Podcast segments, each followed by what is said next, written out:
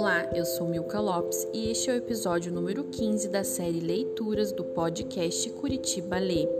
Aqui você vai ouvir trechos das mais diversas obras da literatura. A leitura de hoje será realizada por Sueli Witzmizin e a obra escolhida foi o conto Uma Esperança, de Clarice Lispector, do livro Felicidade Clandestina, da editora Rocco. Clarice Lispector nasceu na Ucrânia em uma família judaica russa que perdeu suas rendas com a Guerra Civil Russa e se viu obrigada a emigrar em decorrência da perseguição a judeus. A família Lispector chegou ao Brasil em 1922. Clarice dizia não ter nenhuma ligação com a Ucrânia e que sua verdadeira pátria era o Brasil. Estudou direito na Universidade Federal do Rio de Janeiro, mas atuou como jornalista, tendo provavelmente seu primeiro texto, Eu e Jimmy, publicado em revista em 10 de outubro de 1940. Estreou na literatura em 1944 com o livro Perto do Coração Selvagem. É considerada uma das maiores autoras brasileiras pela crítica e público. Entre seus maiores títulos estão Laços de Família, A Paixão Segundo GH, A Hora da Estrela e Felicidade Clandestina. Deste último, ouviremos o conto Uma Esperança. Boa leitura com os ouvidos.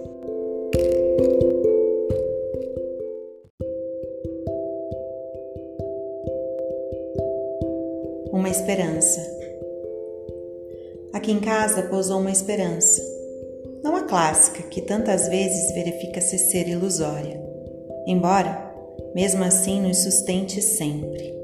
Mas a outra, bem concreta e verde, o inseto ouvi um grito abafado de um de meus filhos. Uma esperança! E na parede, bem em cima de sua cadeira, emoção dele também, que unia em uma só as duas esperanças. Já tem idade para isso. Antes, surpresa minha. Esperança é coisa secreta e costuma pousar diretamente em mim, sem ninguém saber e não acima de minha cabeça numa parede. Pequeno reboliço, mas era indubitável. Lá estava ela, e mais magra e verde não podia ser. Ela quase não tem corpo, queixei-me. Ela só tem alma, explicou meu filho. E, como filhos são uma surpresa para nós, descobri, com surpresa, que ele falava das duas esperanças. Ela caminhava devagar sobre os fiapos das longas pernas, por entre os quadros da parede. Três vezes tentou, renitente, uma saída entre dois quadros. Três vezes teve que retroceder caminho. Custava aprender. Ela é burrinha, comentou o menino. Sei disso, respondi, um pouco trágica. Está agora procurando outro caminho. Olhe, coitada, como ela hesita. Sei, é assim mesmo.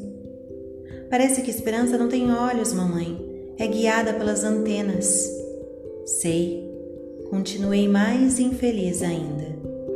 Ali ficamos, não sei quanto tempo olhando, vigiando-a como se vigia na Grécia ou em Roma, o começo de fogo do lar para que não apagasse. Ela se esqueceu de que pode voar, mamãe, e pensa que só pode andar devagar assim. Andava, mesmo devagar. Estaria por acaso ferida? Ah, não. Senão de um modo ou de outro escorreria sangue. Tem sido sempre assim comigo. Foi então que, farejando o mundo que é comível, saiu de trás de um quadro uma aranha. Não uma aranha, mas me parecia a aranha andando pela sua teia invisível, parecia transladar-se maciamente no ar. Ela queria esperança, mas nós também queríamos, e ó Deus, queríamos menos que comê-la. Meu filho foi buscar a vassoura. Eu disse francamente confusa, sem saber se chegara infelizmente a hora certa de perder a esperança. É que não se mata aranha, me disseram que traz sorte mas ela vai esmigalhar a esperança. Respondeu o menino com ferocidade. Preciso falar com a empregada para limpar atrás dos quadros. Falei, sentindo a frase deslocada e ouvindo o certo cansaço que havia na minha voz. Depois, devaneei um pouco de como eu seria sucinta e misteriosa com a empregada. Eu lhe diria apenas: Você faz o favor de facilitar o caminho da esperança? O menino, morta-aranha, fez um trocadilho com o inseto e a nossa esperança. Meu outro filho, que estava vendo televisão, ouviu e riu de prazer. Não havia dúvida. A esperança pousar em casa, alma e corpo. Mas, como é bonito o inseto! Mas pousa que vive. É um esqueletinho verde e tem uma forma tão delicada que isso explica porque eu, que gosto de pegar nas coisas, nunca tentei pegá-la. Uma vez, aliás, agora é que me lembro, uma esperança bem menor que esta pousara no meu braço. Não senti nada, de tão leve que era. Foi só visualmente que tomei consciência de sua presença. Encabulei com a delicadeza. Eu não mexi o braço e pensei: e essa agora? Que devo fazer? Em verdade, nada fiz. Fiquei extremamente quieta, como se uma flor tivesse nascido em mim. Depois, não me lembro mais o que aconteceu. E acho que não aconteceu nada.